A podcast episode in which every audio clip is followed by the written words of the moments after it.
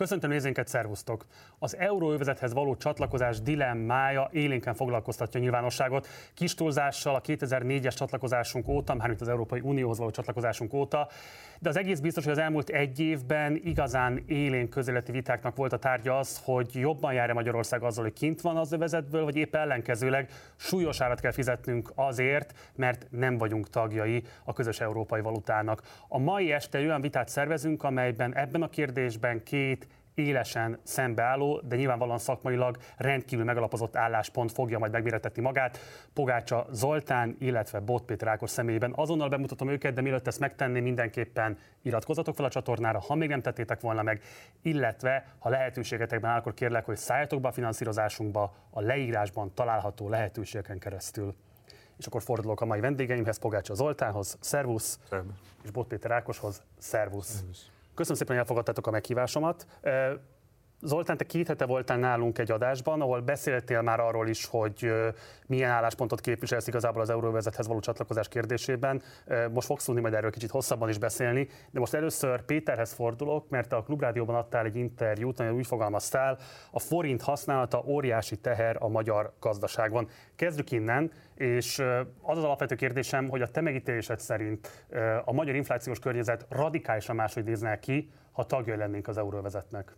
Köszönöm szépen a meghívást. Tehát én két évvel ezelőtt voltam itt, akkor hasonló felállásban, leülésben a Orbán kormány gazdasági válságkezelését tárgyaltuk, aztán tavaly pedig azt hiszem inflációról beszéltünk, tehát olyan ügyekről, amelyek foglalkoztatják az embert. Amiről most van szó, az nekem nagyon akadémikus.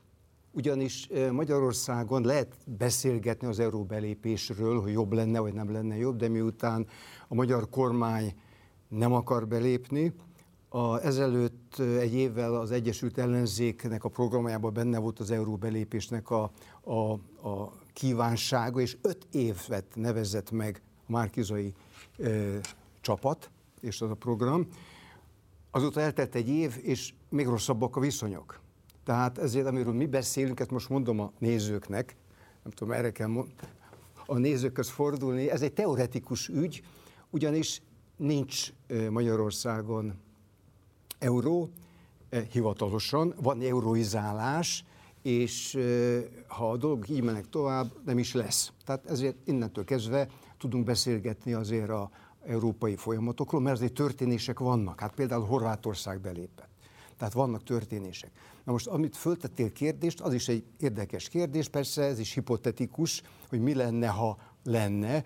Azért nem lehet erre válaszolni egyszerűen, mert azok az országok, amelyek bejutottak az euróvezetbe, és itt most a horvátokat említem, akik ugye január 1 vannak, a románok azok megnevezték 24-et, de nem fogják tudni teljesíteni, tehát abból 28-29 lesz valószínű. A bolgároknál egy kicsit hibázott az infláció, tehát ott talán jövőre sikerül, a, a románok még be se léptek abba a árfolyamövezetbe, ahol el kell tölteni 24 hónapot megrázkodtatás nélkül. Tehát ha, ne, ha a ha azonban teljesítik, átmennek egy olyan felvételi vizsgán, ami után azt lehet mondani, hogy ők többé-kevésbé készen állnak. Magyarország nem áll készen a belépésre, ezért nem tudok válaszolni, hogy mi lenne akkor, ha itt forint helyett euró lenne, mert nincsen. Nem tudom, világos ez. És ahogy a dolgok most kinéznek, nem is lesz. Tehát innentől kezdve, nem tudom, mi a te véleményed az ügyről, majd elmondod, ez egy akadémikus ügy, és persze egy akadémiai ember, aki hát nemzetközi folyamatokban is, meg hazaiban is publikáltam az eurozónáról, Szlovákiáról munkatársaimmal, úgyhogy én szívesen beszélek róla, csak most mondom a nézőimnek, hogy ha azt szeretnék tudni, hogy mikor lesz eurójuk, hát három óra, gyorsvonat Bécsig, vagy pedig másfél óra Parasapusztán átmenni Szlovákiáig, vagy két és fél óra elmenni Horvátországig, hát repülővel Bulgáriába is talán már egy év múlva. Akkor hadd kérdezem meg élesebben, lehet, hogy leegyszerűsítő lesz a fogalmazás módon, de kérlek, hogy próbálj meg rá választ adni. A te megítélésed szerint annyira hipotetikus kérdés az euróvezethez való csatlakozásunk, hogy igazából nem is érdemes arról beszélni, hogy ennek milyen inflációs hatása lenne? A inflációs hatás az eurónak? Nekem elég az az infláció, amit a forint csinál. Ugye 25%-on állunk most a decemberi adatban forintunkkal, tehát van, nekünk van egy inflációs problémánk, ez made in Hungary, tehát ez, ez egy speciális kellemetlen magyar ügy. A témáról beszélgethetünk, csak mondom, nincs miről abban az értelemben, hogy mi lenne azzal, hogyha lenne eurónk, mert ugyanis nincsen. És azért sincsen, mert egyik feltételt se teljesítjük, tehát túl nagy az inflációnk, túl magas a kamatszint, túl nagy a deficit, túl nagy az adósság, és nem léptünk be abba a árfolyamrendszerbe, amiben el kell tölteni 24 hónapot, és a jogi problémák is fönnállnak, mert a Magyar Nemzeti Bank nem tesz eleget minden feltételnek. Tehát azért mondom, hogy nincs miről beszélni, de hát persze egy órát azért tudunk majd beszélni a ügyekről, mert közben azért zajlik valami a környezetünkben.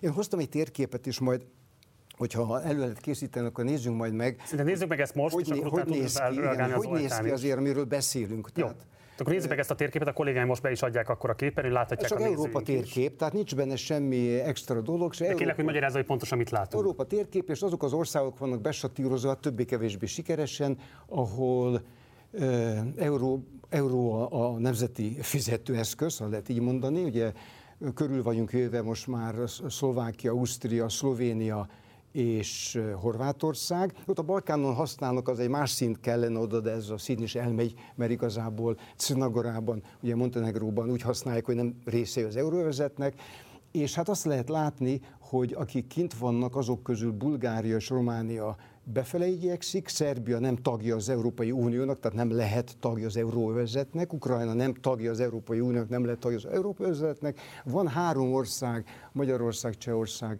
Lengyelország, és hát ott van még egy, egy Svédország, egy speciális, és Dánia, és speciális státuszban, de az, az, az ő gondjuk, az engem most nem érdekel. Jó, Zoltán. Jó, hát valamivel egyetértek abból, amit Péter mondott. Ugye például azzal egyetértek, hogy ez egy akadémiai vita abban az értelemben, hogy valóban nem vagyunk közel eh, ahhoz, hogy bevezessük eh, az eurót. Ettől még persze nagyon fontos ez a vita, tehát azt gondolom, hogy írtozatosan fontos, hogy a magyar emberek megértsék, hogy mik az előnyei és hátrányai akár a saját valuta megtartásának, akár az eurónak.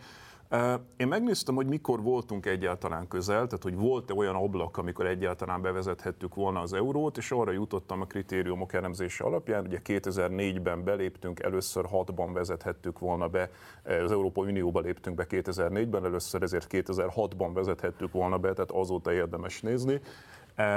Egyetlen egy apró pici ablak volt, ez a 2016-17 körüli periódus, amikor majdnem mindennek megfeleltünk, és akkor a magyar Nemzeti Bank, a magyar kormány akarhatta volna, hogy belépjünk, akkor éppen az Európai Központi Bank nem akarta új tagokat felvenni, mert akkor épp, hogy kicsit a, a görög válság és az eurózóna válsága után voltunk, tehát akkor nem volt nagy a befogadásra a lelkesedés, de se előtte, se utána soha nem volt Magyarország közel ahhoz, hogy bevezethesse az eurót, és ez önmagában egy nagyon fontos dolog, amit Péter mond, hogy nem voltunk és nem is nagyon vagyunk közel hozzá, mert ez már rögtön cáfol egy olyan nagyon-nagyon elterjedt érvet, amit szoktak mondani az euró előnyeivel kapcsolatban, nevezetesen az, hogy az euró stabilitást ad. Tehát az egyik legelterjedtebb ért Magyarországon az euró mellett, hogy az euró stabilitást ad, és nagyon fontos lenne megérteni, hogy ez fordítva van.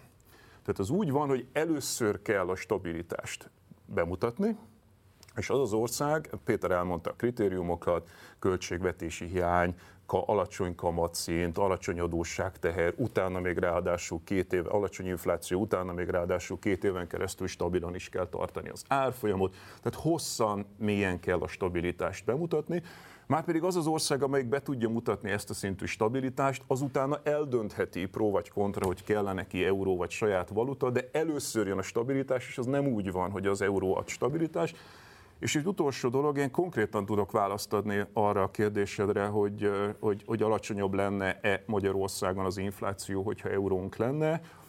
Ugye tessék megnézni, van erre egy nagyon jó mutatónk, hát meg lehet nézni, hogy az eurót használó országoknál mindegy, mindegyiknél alacsony-e az infláció. Ha minden eurót használó országnál alacsony lenne az infláció, akkor elmondhatnánk, hogy valami fajta garanciát jelent az euró arra, hogy most ebben az időszakban alacsony infláció lenne, de nem ezt látjuk. Azt látjuk, hogy vannak nagyon alacsony, vagy relatíve alacsony, tehát a többiekhez képest alacsony inflációjú euróországok, a legalacsonyabb az egyébként Spanyolország, ott is azért egy ilyen 5-6 százalékos infláció volt az utóbbi időszakban, és a legmagasabb inflációjú országok azok szintén rajtunk kívül, tehát ugye azt azért letenném az asztalra, hogy Magyarország az egész Európai Unióban a legmagasabb inflációjú ország, de a Baltikumban, Szlovákiában simán voltak 20% föl körüli inflációk, tehát nálunk ez most éppen 25-ön tetőzik, remélhetőleg, de hogy a Baltikumban és Szlovákiában simán voltak 20, 21, 22, 23 hasonló adatok voltak.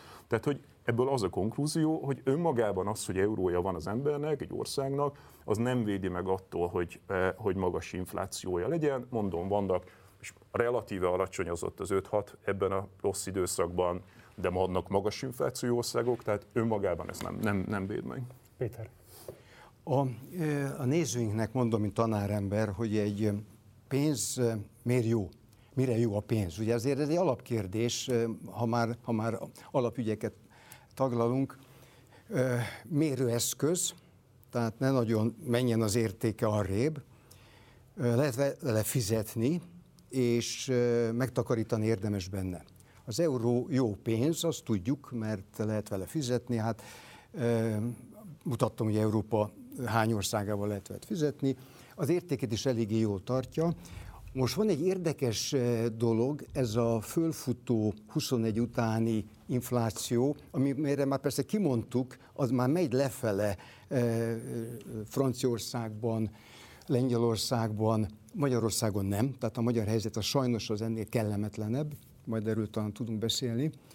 De én azt gondolom, hogy az a tény, hogy a Kelet-Európában, most így mondom, hogy Kelet-Európában nagy az infláció, Lengyelországban 17% körül tetőzött, a Baltikumban volt 20 fölött bőven, az nem az euróról szól, nem az euró vesztette az értékét 20%-kal, hanem az euróban mért árak bizonyos okok miatt fölmentek. És az ok nagyon egyszerű. Szegények vagyunk.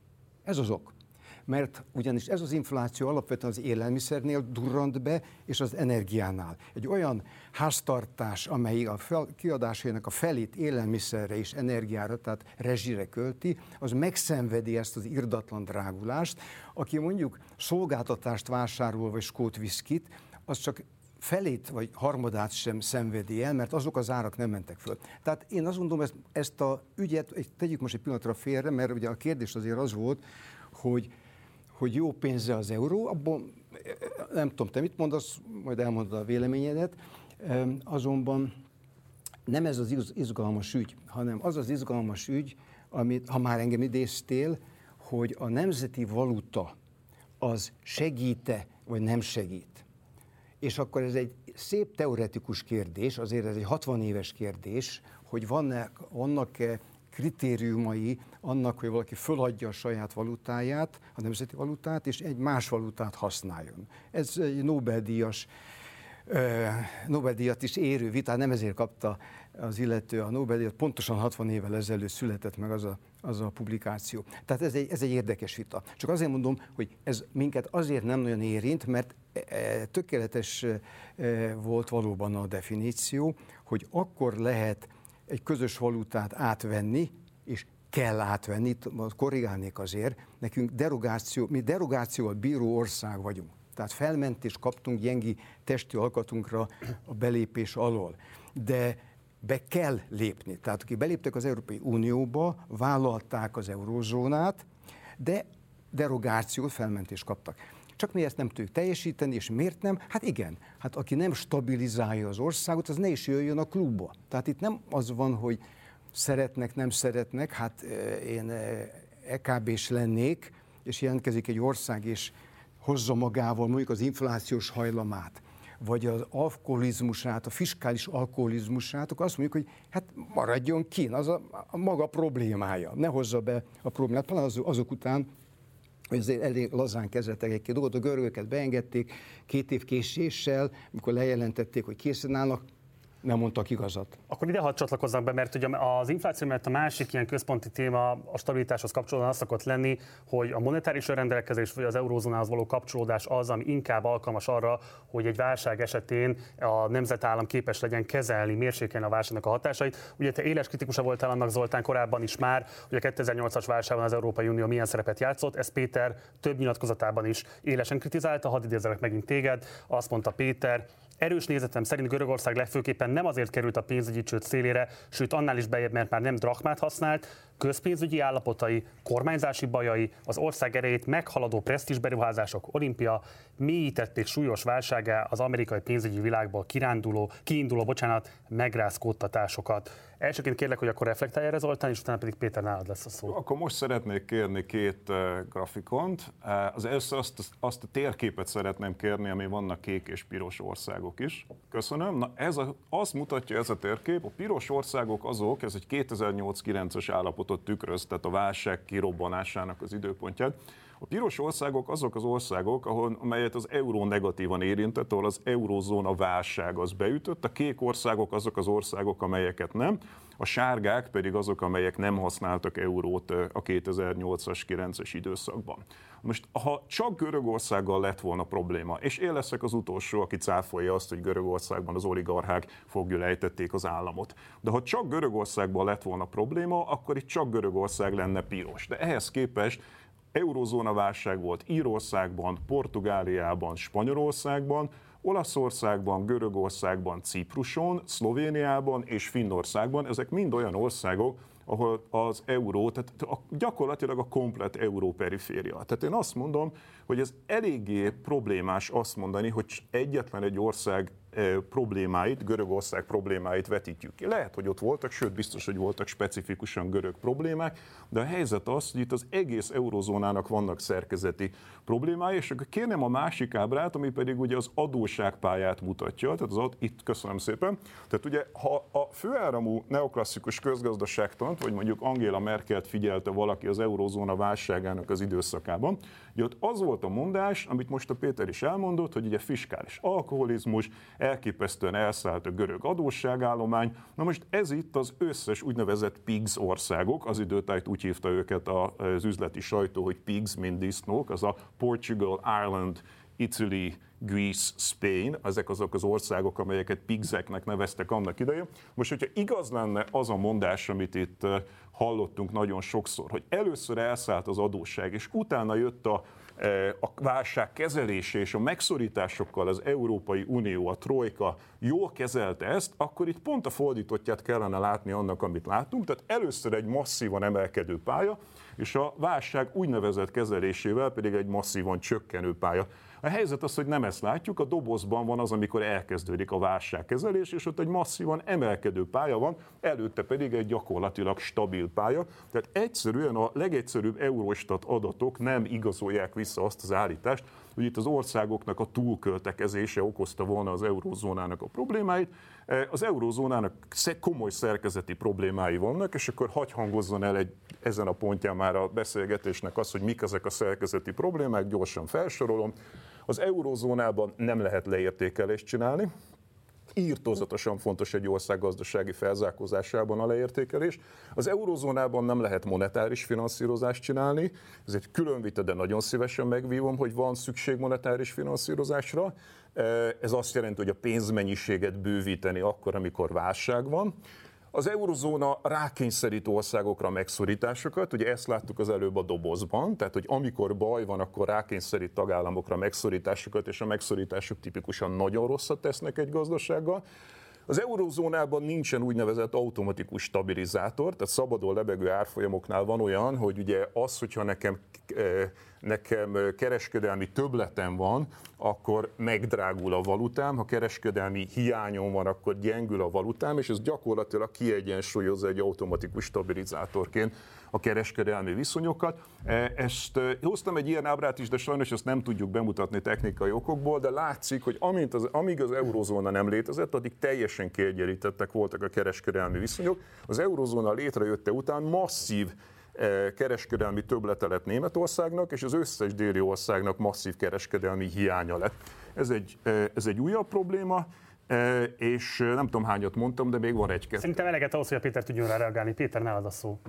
Írország, Finnország, mint aki megszenvedte az átmenetet, köszönöm szépen, tehát elég jól állnak most. Úgyhogy most 2023-ban. Tehát amit el, ez már én szerintem a múlt. Beszéljünk inkább a, a, a jelenről, meg arról, hogy persze, ami történt, az is érdekes. Hát a Poros Eszter az egyetemünkön írt egy nagyon érdekes tanulmányt aktoökonomikában, hogy az 20, ugye 10 valány évet most már tekintve a periféria hogyan reagált arra a nagy pénzügyi krízisre, ami megrázta az egész világot és, és az euróövezetet is, meg azon kívül is. Hát Magyarországot is. Magyarország nem volt tagja az euróövezetnek. 2008-ban beütött a nagy Z, nagy krach, és 2009-ben emlékszünk, hát itt itt súlyos gazdasági válság volt. Tehát ez egy, a, az ő elemzése szerint nagyon nagy jelentősége van azoknak a tényezőknek, amik itt nem hangzottak el, a makromutatóknak, például az, hogy milyen a kutatásfejlesztés aránya, milyen belső gazdaságpolitikát folytatnak az illető országban. De azért mondom, ez, ez, ezzel biztos el lehet vitatkozni. Engem most már annyira ez nem érdekel, mert mondom, hát azok, akik bajba kerültek, azok, azok Finnországot azért most nem kell idehozni, mint rossz példa.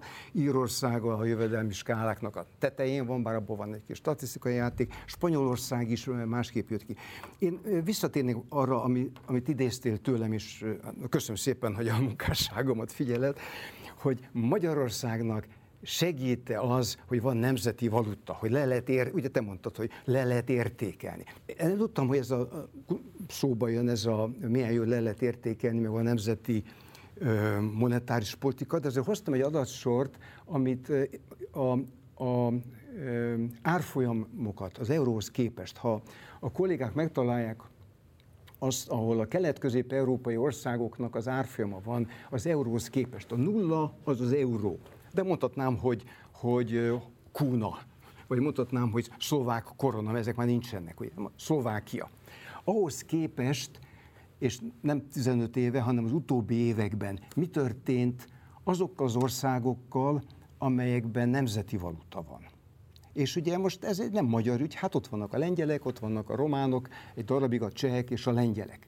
Ugye a, a, ők számítanak a svédekkel és a dánok azért nem foglalkozom, mert a dánok azok a nulla, ott hozzá van kötve. A dánok egyszerűen nem is akarnak nemzeti gazdaságpolitikát folytatni euróval. Egy 4 milliós ország, hát az egy vicc volna, hogyha ő külön csak kérek, hogy akkor értem ez nekünk ezt az ábrát. most ért, igen, így van. Mi miatt van az, hogyha jól értem, akkor az van, hogy a, Tehát mind akkor, a román lej, ha jól láttam, mind a lengyel zloty, akkor a, és a forint is egyre inkább lejjebb teljesít, a cseh korona viszont igen, képes arra, igen, hogy az euró fölé Pontosan. Tehát a cseh korona az hullámzik, és idővel erősödött.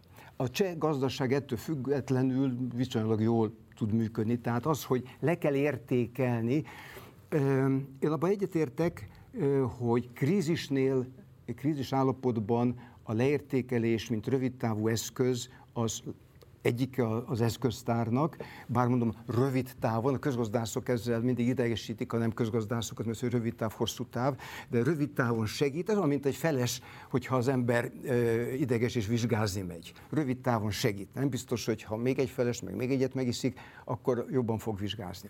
Magyarország az a zöld, amelyik azt mutatja, hogy mennyit vesztett a forint az elmúlt években az euróhoz képest, szemben mondjuk az lotival, amelyik vesztett valamennyit, de köszöni szépen azért az egy kiszámítható és, és, és nem akkora hullámzás, és a román lej, hát nem tudom, az, az jó van oda rajzolva, nekem gyanús, mert az, az lejjebb van, na mindegy, össz, a, a forint az sajnos a helyén van. Tehát a forint valóban ennyit vesztett. És itt ez azért hozom ide, mert erre nem lehet azt mondani, hogy ezt a magyar kormány, vagy a Magyar Nemzeti Bank így akarta. Tehát ez nem azért történt, mert valami válság volt, és a magyar kormány bölcsen leértékelt a forintot. A forint lebegő valuta, nem értékelik le, leértékelődik. Óriási különbség. Nem a Nemzeti Bank értékeli le. A Nemzeti Bank, amikor lezuhan az árfolyama, akkor szerencsétlen, mint most, fölviszi a kamatszintet 18%-ra, azzal fogadja be az OTP-től a fölös pénzét.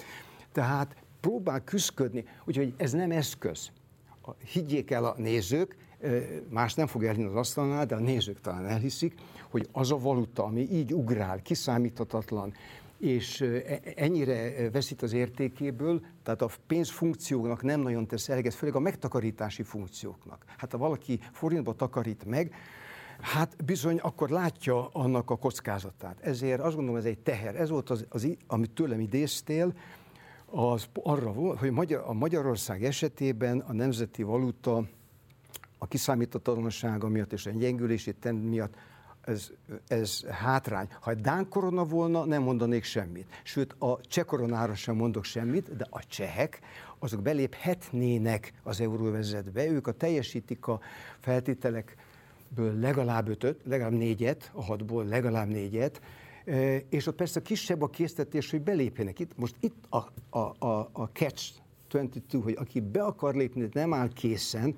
az nyerne rajta, de nem tud belépni. Okay. Aki pedig készen áll, annak nem akkora nagy bolt belépni, mert egyébként is jó a valutája. Nagyokat lélegeztél, Zoltán, úgyhogy kérlek, hogy akkor ezeket most verbalizáld, ezeket a sóhajtásokat. Jó, hát az első sóhajtásom az volt, hogy ennek az ábrának semmi köze nincsen az euróhoz. Itt annyi történt ezen az ábrán, hogy a cseh és a lengyel jegybanknak masszív valutatartalékai voltak. Jó. Tehát elrontotta a magyar jegybank, túlságosan alacsony valutatartaléka volt ahhoz képest, hogy írtózatosan megugrott eh, az energiaimport költsége Magyarországon. Csak egy adatot hagy mondjak, a Cseh egybanknak kb. négyszer akkora valuta tartaléka volt eh, ennél, a, eh, amikor a grafikon, a magyar forint grafikonja zuhan, mint a, mint a magyar jegybanknak, és annyit költött a 2022-es évben a cseh korona tudatos megvédésére, tehát vásárolja a nyílt piaci műveletekkel valuta tartalékából a, e, a, a cseh koronát, és ezzel erősíti, mint a komplet magyar valuta tartalék. Tehát ennek semmi köze nincsen az eurózónához, vagy a cseh koronához, vagy a forinthoz, egyszerűen más politikát folytattak. A magyar jegybank e, rossz politikát folytatott, nem készült fel a válságra, nem volt elég valutatartaléka, ezért nem tudta megvédeni e, a magyar forintot, mert egyébként ugyanaz a pénzre szüksége volt ahhoz, hogy importáljunk energiát. A cseh meg a lengyel jegybank meg fölkészült, és megvédte nyílt piaci műveletekkel a saját valutáját, ennyi történt. De általában a leértékelésről. Tehát nem, ne higgyék el a kedves nézők, hogy a leértékelés az mindig egy rossz eszköz.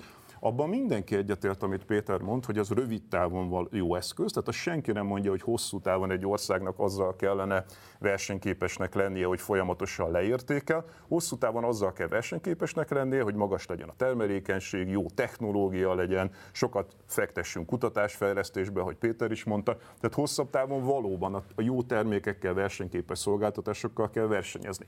De ez nem lehet, nem lehet lehetetlen, hogy a világgazdaság történetében egyetlen egy olyan országot nem tudunk mondani, ami a felzárkózásához ne használta volna a leértékelés eszközét, minden egyes ország használta, és ráadásul nem csak a felzárkózó országok, ugye mindenki tudja, aki figyeli a fejleményeket, hogy az amerikaiak rendszeresen megvádolják eh, Kínát azzal, hogy, eh, hogy túlságosan gyengíti a yuan eh, ugye Trump elnök ott kiabált, hogy currency manipulator, China currency manipulator, hogy, hogy, hogy manipulálja a saját devizáját.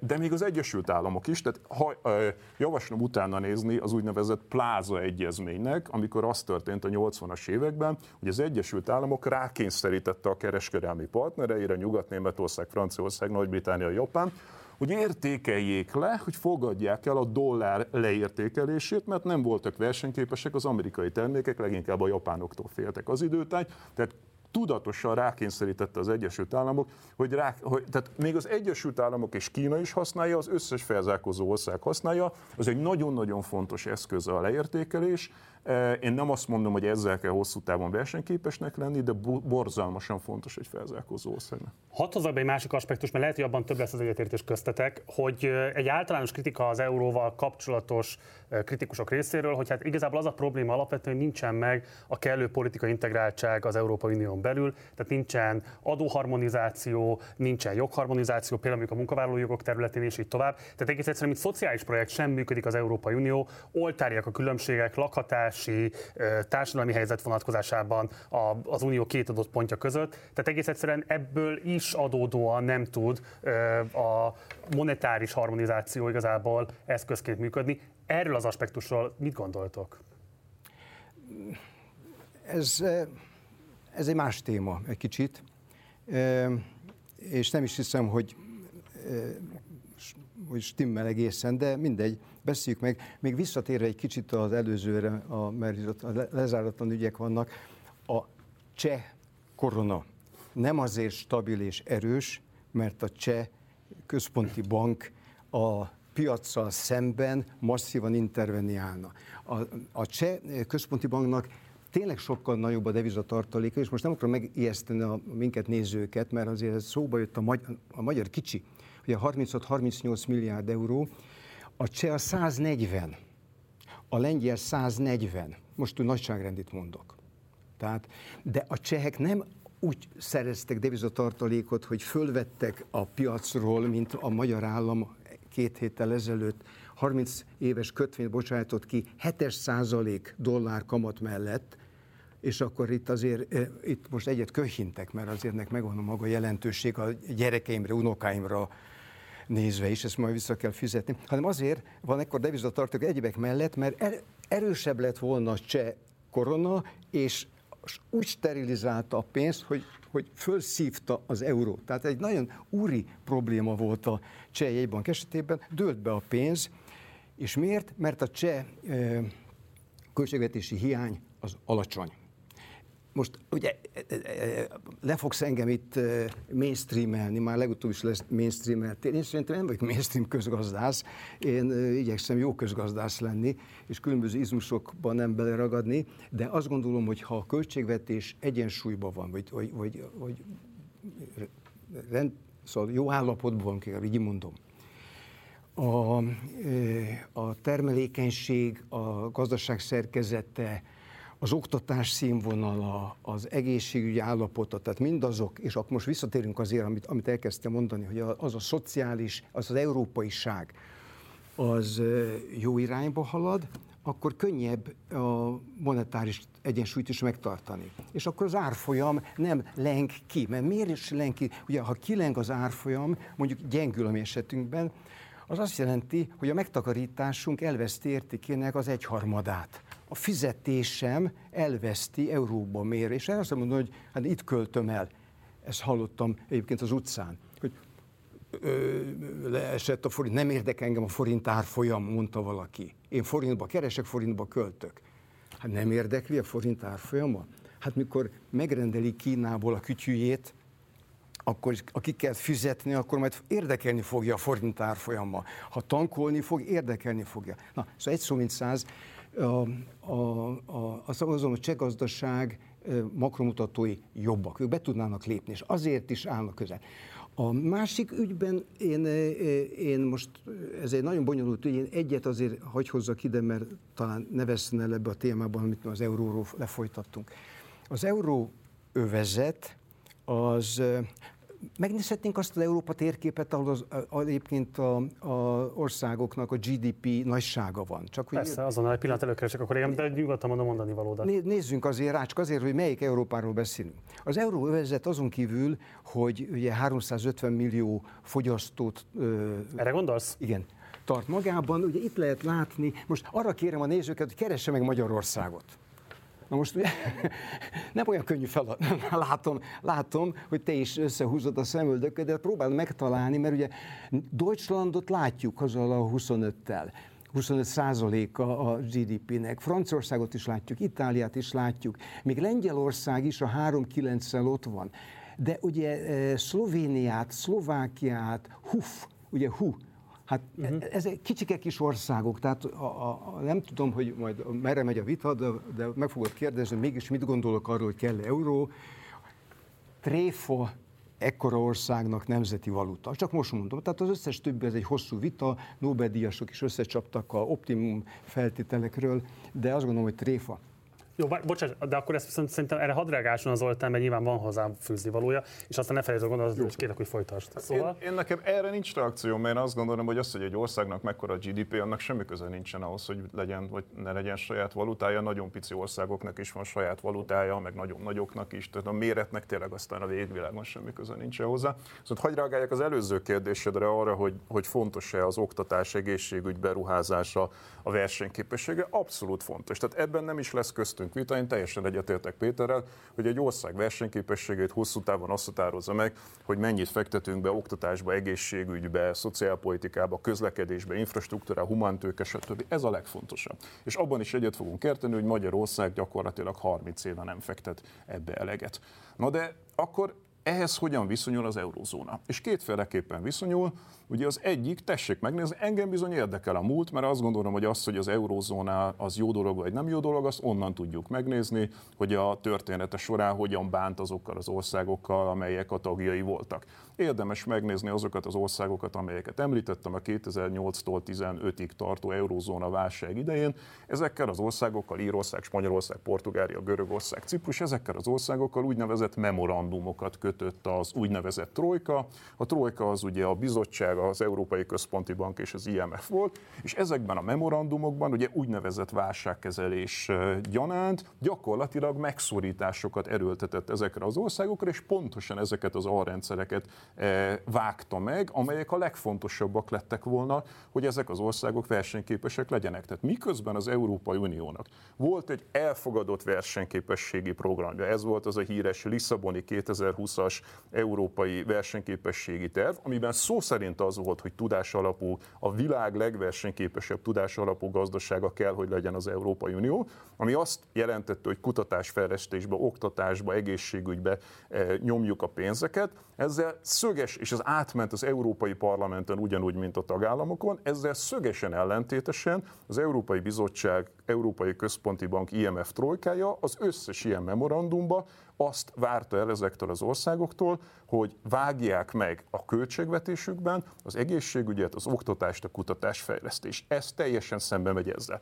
Még egy dolgot hozzáteszek, nem ezt csinálta a Covid idején. Tehát nagyon fontos, hogy maga az eurozóna is változik, mert 2013, 14, 15-ben ez egy megszorításpárti eurozóna volt, 2022-ben, a Covid idején viszont pont az ellentétét, akkor azt mondták, hogy ők maguk is bevallották, hogy nagyon elszúrták a válságkezelését, tehát vezető Európai Uniós tisztségviselők szájából elhangzott konkrétan, hogy nagyon elszúrtuk, nem ezt kellett volna csinálni, és ők maguk mondták, hogy költsetek, költsetek, költsetek 2022-ben, ahol egy gyökeresen ellentétes filozófiát vitt. De akkor itt hadd hozzam ide a Péternek a korábbi mondatait, tehát ő azt mondta, hogy valóban nem érdemes a 2008-as helyzetről beszélni, a 2023-asról kell. Most, amit te mondtál azzal, hogy hogyan változott az Európai Unió válságkezelési attitűdje a 2020-as koronaválságot illetően, te látsz olyan intézményreformokat, amelyek miatt egy most csatlakozni kívánó ország számára vonzóbb lehet az eurótagság? Azt látom, hogy ez egy harc. Tehát ahogy mi nem értünk egyet, úgy az eurózónán belül is vannak közgazdászok, tisztségviselők, politikusok, akik nem értenek egyet. Van egy ilyen,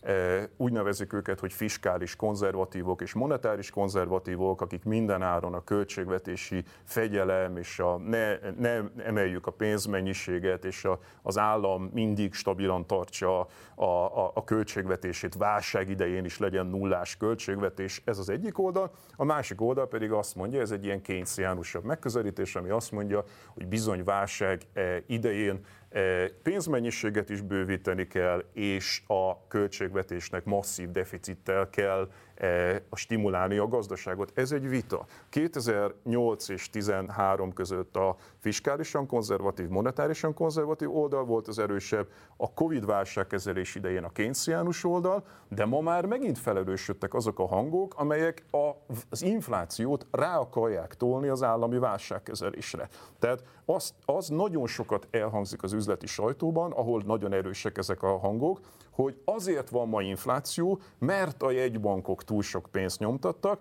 és mert a kormányzatok túl sok pénzt pumpáltak a gazdaságba. Tehát ez nem egy állandó aspektusa az eurózónának, hanem két tábor harcol egymással. Hoztam grafikonokat, hogyha egy pillanatra bemutatom, bemutathatom, hogy miért nem igaz az, hogy a jegybankok okozták az inflációt. E, sajnos ezek amerikai adatok, de ugyanúgy tudnék európait is. Ha lehet kérni egy pillanatra az amerikai jegybank pénznyomtatását, azt, az, azt a grafikont, ami azt mutatja, hogy mikor van egy stabilan emelkedő pénznyomtatás az Egyesült Államokban. Amikor beüt a Covid-válság, akkor egy masszív emelkedés van a pénzmennyiségben, tehát az, az amerikai egybank írtózatosan megemeli a, e, a, a pénzmennyiséget. Hogyha megnézi valaki az inflációs adatokat, akkor azt látja, hogy pont akkor, amikor megemelték a pénzmennyiséget, akkor defláció volt az eurózónában is, és Amerikában is. De az Európai Egybank is, és az Amerikai Egybank is 2020 elején emeli meg a pénzmennyiséget, tessék megnézni otthon Google-be, mind a két esetben akkor azonnal defláció van. Mikor van infláció? Sokkal később, gyakorlatilag 2021 végén van eh, infláció, és azért nem a pénzmennyiség emelése okozta, és ez az ábra ezt nagyon jól mutatja, mert nem volt extra kereslet. Tehát attól, mert én növelem a pénzmennyiséget, abból még nem következik, hogy inflációt gerjesztek, ez csak akkor lenne így, hogyha a hosszú távú keresleti trend fölé emelném a keresletet, magyarul extra keresletet idézném elő. De csak annyi történt, hogy gyakorlatilag visszavittük a hosszú távú trendvonalra azt a keresletet, amelyik az Egyesült Államokban, de ugyanezt be tudnám mutatni Európára is, eh, amelyik, eh, amelyik előtte hosszú távú lineáris trendként jelentkezett. Tehát gyakorlatilag nem kreált az, a jegybank extra inflációt, hanem csak vissza, ha nem növelte volna a pénzmennyiséget, és ez írtózatosan fontos a vitánk szempontjából, mert egy önálló valutával rendelkező ország ezt meg tudja csinálni. Nyomtat pénzt, ebből ad pénzt a családoknak, a családok nem halnak éhen, a családok elmennek a szupermarketbe, a szupermarket is életben tud maradni, és a termelők is életben tudnak maradni, mert az extra kereslettel tudtuk visszapumpálni, az extra pénzmennyiséggel tudtuk visszapumpálni a keresletet, nem, ex, nem oda, hogy túl kereslet lenne, csak arra a trend van arra, hogy visszaálljon a gazdaság. Na most a fiskális és monetáris konzervatívok rá akarják tolni a jegybankokra és a E, és a kormányzatokra, hogy ők okozták az inflációt. Nem, az inflációt kínálati oldali sokkok okozták. Az inflációt Ukrajna-orosz inváziója okozta, a chip hiány, az elektronikus chip hiány, a szállítási költségek megugrását tízszeresére, kínálati oldali inflációnk, és nem pedig keresleti oldali inflációnk van, ez írtózatosan fontos. Péter rengeteg jegyzetet készített az elmúlt percben, hogy akkor kérlek, hogy meg velünk, hogy mi jött fel neked a... Igen, mert el is vesztettem itt a fonalat, de igazából még ott, még ott akadtam el, hogy azért a, uraim, a méret számít. Tehát az, hogy, hogy egy hogy valuta kell -e, hát Magyarországon például az kicsi ahhoz, hogy legyen egy, egy budai forint, meg egy pesti forint. Tehát én azt gondolom, hogy a méret számít. Ezért a az a jó pénz, az, ugyanis a pénz egy közjószág is. Egy kicsit olyan, mint egy, mint egy telefon társaság, hogy ha nagyon sok előfizető van, akkor, akkor olcsóbb a telefonálás, a, a, a, a kommunikációnak a költsége. Tehát azért nem véletlen, hogy azok az országok, amelyeknek volt választási lehetőségük, meg egyébként még rajtuk egy kis nyomás is, azok szépen belépegettek az euróvezetben. Na most, az euróvezetről szeretnék két dolgot mondani. Az egyik először is az, hogy, hogy hát a, mondjuk az Európai Központi Bank, amelyik megszabja a kamatszintet, ott kell lenni. Magyarország nincsen ott. Horvátország ott van. A horvát eh, jegybank elnök tett is egy elég eh, kamatemelés melletti elkötelezett mondatot. Na most eh, az ő mondata számít, hogy a magyar jegybank elnök mit mond, az ne haragudjon, nem számít mert ugyanis nincs ott, nincs benne. Úgyhogy eh, ha vannak viták, már pedig, hogy miért ne lennének viták a gazdaságpolitikában, nekem az a szuverenitás, hogyha a magyar eh, polgárokat, vállalatokat, cégeket érintő döntésbe beleszólásunk van. Most nincsen. Világos, hadd reagáltassalak egy pontjára az Zoltán, mert nagyon érdekel a véleményed. Ugye ő amellett érvelt, ha jól értettem, igazából a modern monetáris elmélet alapján állva, hogy az a pénzbőség, amit Bocs, a Fed... Ez még csak az se volt, ez csak sima pénz volt. Tehát amit a Fed állított elő a koronavírus válságra való reakcióként, az ő meglátása szerint nem növelte az inflációt, az inflációt később növelte a keresleti hiány, ő emellett érvelt. Kínálati. Kínálati hiány, bocsánat, elnézést, igen. Te mit reagálsz erre? A, e, a gazdaságot érdekes módon a, a várakozások mozgatják. Ezt nem szokták, eh, a közgazdászok szeretik a modelleket, hát én modellező szakon végeztem annak idején, én is szerettem a modelleket, de kezdek kiábrándulni belőlük, ugyanis vannak várakozások. Tehát például az a tény, hogy van egy kínálati probléma. Ugye keresztbe áll egy hajó a, a Suezi csatornában, és akkor hogy a kínai munkások nem rakják ki a kikötőbe az árut, és ezért tízszer annyiba kerül egy, egy kontinent ide fuvarozása. Fellökte az árakat, ez a, ugye ez a kínáti oldal. Erre azt mondták a jegybankok, hogy semmi vész, nem kell megemelni a kamatot, mert vissza fog menni. És, és nem is emeltek kamatot. Tehát a jegybankok eh, egy darabig még nagyon eh, a modelljük alapján. Igen, ám az embereket nem olyan könnyű rávenni arra, hogy, hogy see through, hogy átnézzenek azon az inflációs csúcson, és ők azt gondolták, hogy van infláció. Uh-huh. Tehát kialakult inflációs várakozás, Egyesült Államokban 25 éve nem volt ekkora infláció, mint ami mögöttünk van talán. Most már lekopogom, most már talán a várakozások is visszamennek. Ezt csak azért mondom, hogy, hogy lehet modellezni, és akkor lehet különböző gazdaságelméleti háttérmodelleket kiépíteni, de hát a jegybankárok se találták el elég pontosan. Először kivártak, akkor emeltek, most lehet, hogy túlemelnek, és mire fölemelik jó magasra a kamatszintet, addigra már egyébként vissza is menne az infláció. Ez attól függ, hogy az emberek hisznek-e például a jegybankoknak, hisznek-e a hatóságoknak. Tehát olyan tényezőktől függenek ezek a, a megtakarítási, vásárlási, beruházási folyamatok, de ezt tudjuk, hát Keynes óta, Keynes ugye nagyon jól tudta, hogy a várakozások, a animal spirit, hogy mit akarnak a vállalkozók, az, az, az számít annyit, mint hogy mekkora a kamatláb. Na, de... Szabad a kamatlábba egy picit? Persze. Aztán az nagyon fontos, hogy a kamatlábról is beszéljünk egy kicsit, mert ugye az is egy, az is egy problémája az eurozónának, hogy nem tud megfelelő kamatlábat megállapítani mindenkinek. E, ugyanis az a helyzet, hogy, és Péter utalt arra a, a majdnem Nobel-díjas e, munkára, e, ami, ami az alapja ennek az egésznek, ez az úgynevezett optimális valutaövezetek elmélete egy Robert Mundell nevű amerikaihoz kötődik, aki ugye azt mondja, hogy csak akkor lehet egy valutaövezetet megcsinálni, hogyha a gazdasági ciklusai ezeknek az országoknak összeállnak, mert hogy kamatlábat a gazdasági ciklusokhoz alakítunk. Tehát, hogyha túlságosan a recesszióban van egy gazdaság, akkor megpróbáljuk azzal stimulálni, hogy levisszük a kamatokat, hogyha túlságosan gyorsan növekszik egy gazdaság és inflációs veszély van, akkor fölvisszük a kamatokat, hogy lehűtsük ezeket a, ezeket a gazdaságokat. A problémánk az, hogy ez a sok ország, ez nem viselkedik úgy, hogy ugyanakkor lennének a recessziók, és ugyanakkor lennének a boom periódusok. Össze-vissza vannak. E, ezt, e, ezt egy Paul de Grove nevű belga közgazdász nagyon szépen kimutatta, hogy ez soha nem volt egy optimális valótővezet, magyarul nem szabadott volna megcsinálni. Ez nem csak azt jelenti, hogy nem optimális, hogy nem a legjobb, hanem ezt nem szabadott volna megcsinálni.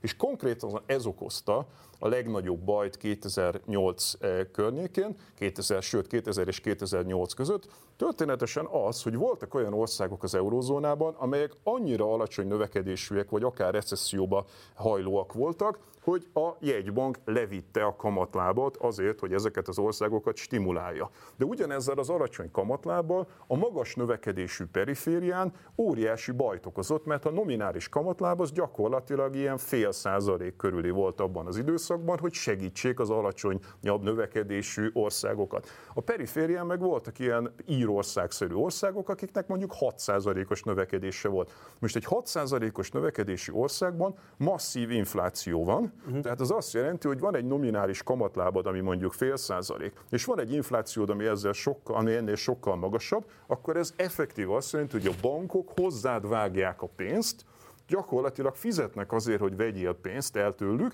és ebből a pénzből beleraktak ingatlanokba leginkább, eszközár buborékok alakultak ki Írországban, Spanyolországban, Portugáliában, Görögországban, Cipruson, Olaszországban, mert hogyha vettem egy nyaralót a földközi tenger partján, az évről évre 10%-kal emelkedett, kamatos kamat, pár éven belül megduplázódott, triplázódott az ára, és mondom, a bank fizetett azért, hogy én ezt a pénzt vegyem el tőle és fektessem ebbe. Ez egy masszív ingatlan ingatlan, ez egy masszív eszközár buborék, amit a rossz monetáris politika hozott létre, ennek nem szabadott volna így lennie. Ugye a másik lehetősége az lett volna a jegybanknak, hogy felemeli a kamatokat, és megpróbálja lecsillapítani ezekben az országokban ezt az eszközár buborékot, de akkor meg eutanáziába tolta volna azokat az országokat, amelyeknek szüksége volt az alacsony kamatlábra, és ez az optimális valutaövezet problémája. És ez nem mellékes a mi szempontukból, mert a kelet-európai országok, ezek felzárkózó országok.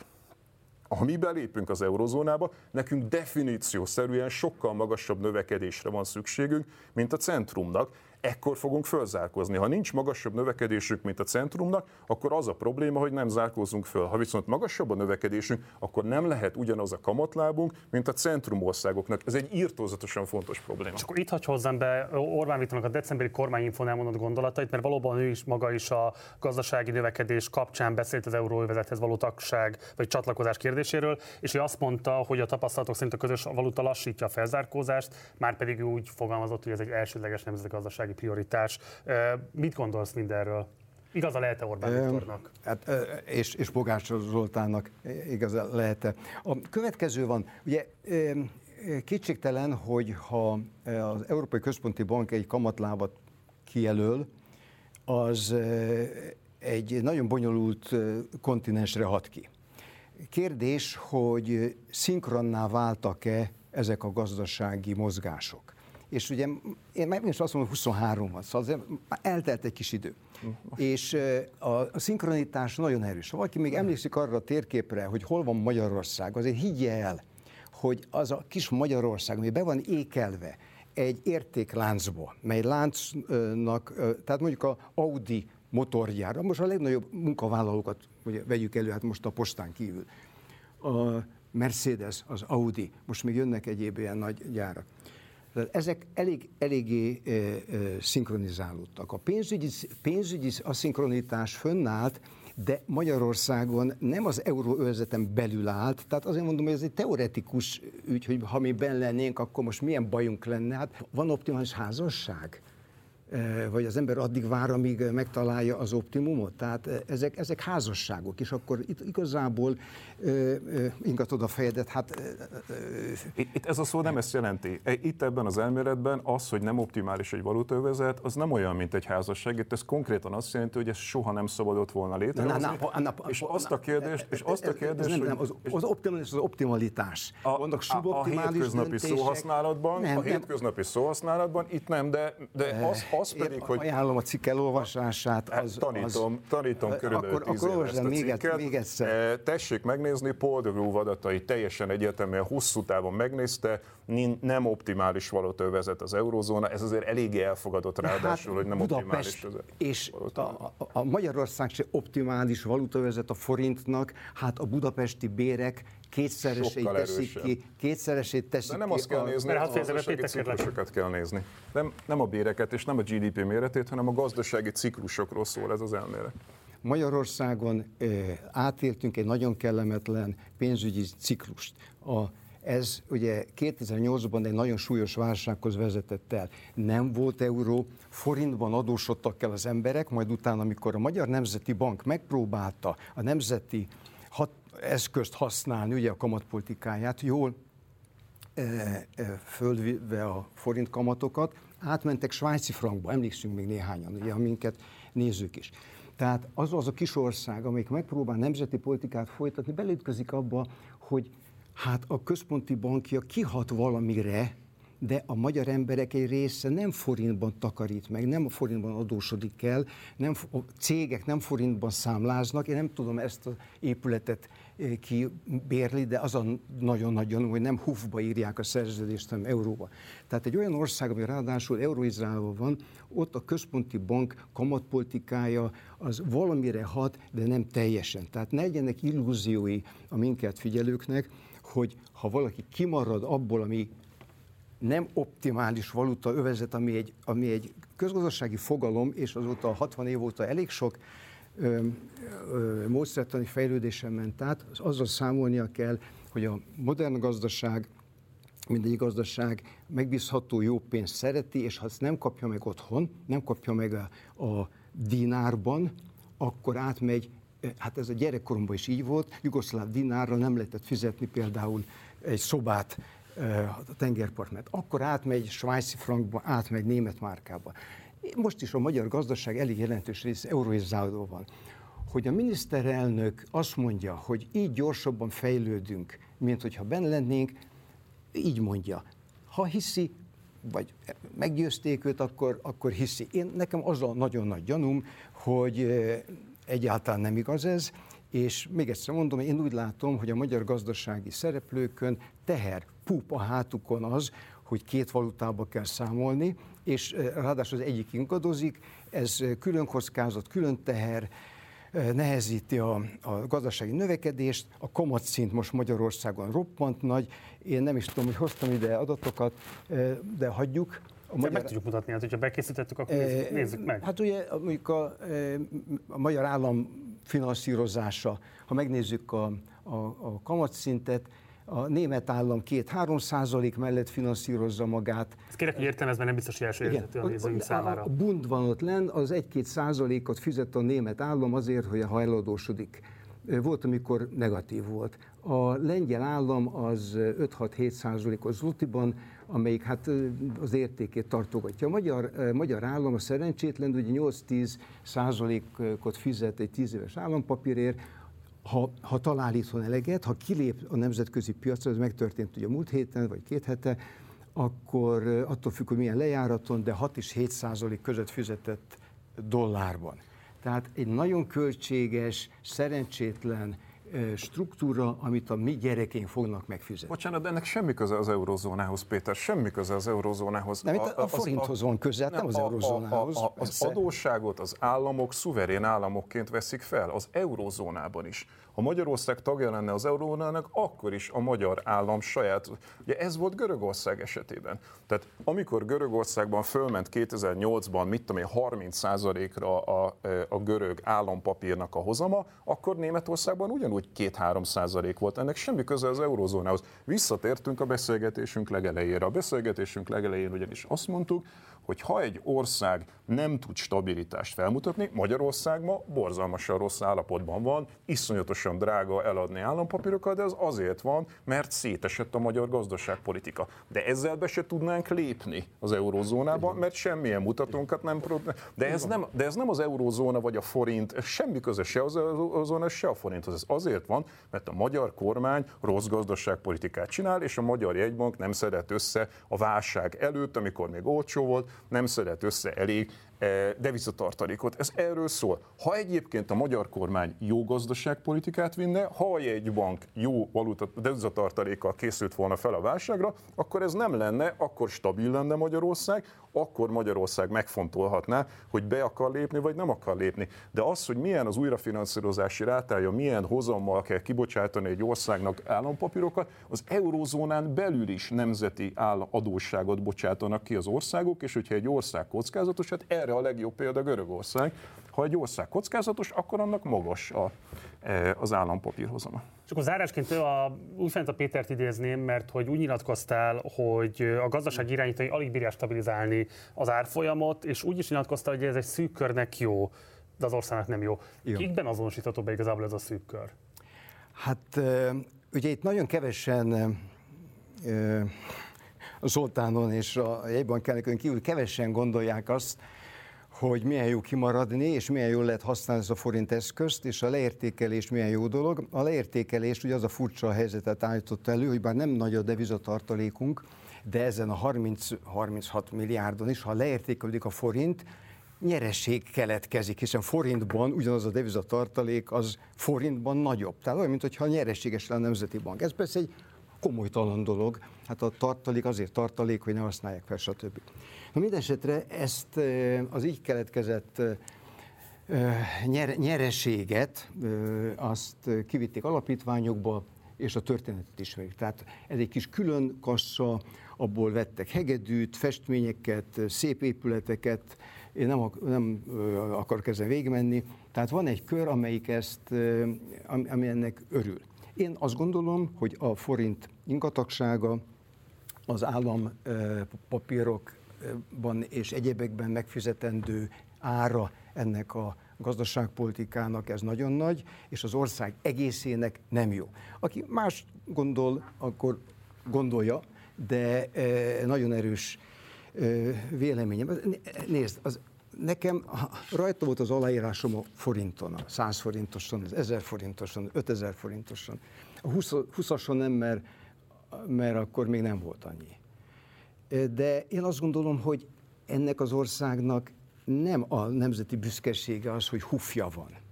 higgyük el, higgyük el, hogy nem az a sok, sok mindenre büszkének lehet lenni Magyarországon, a Kodály módszerre, a kalocsai paprikára, de erre az árfolyamra és erre az inflációra nem.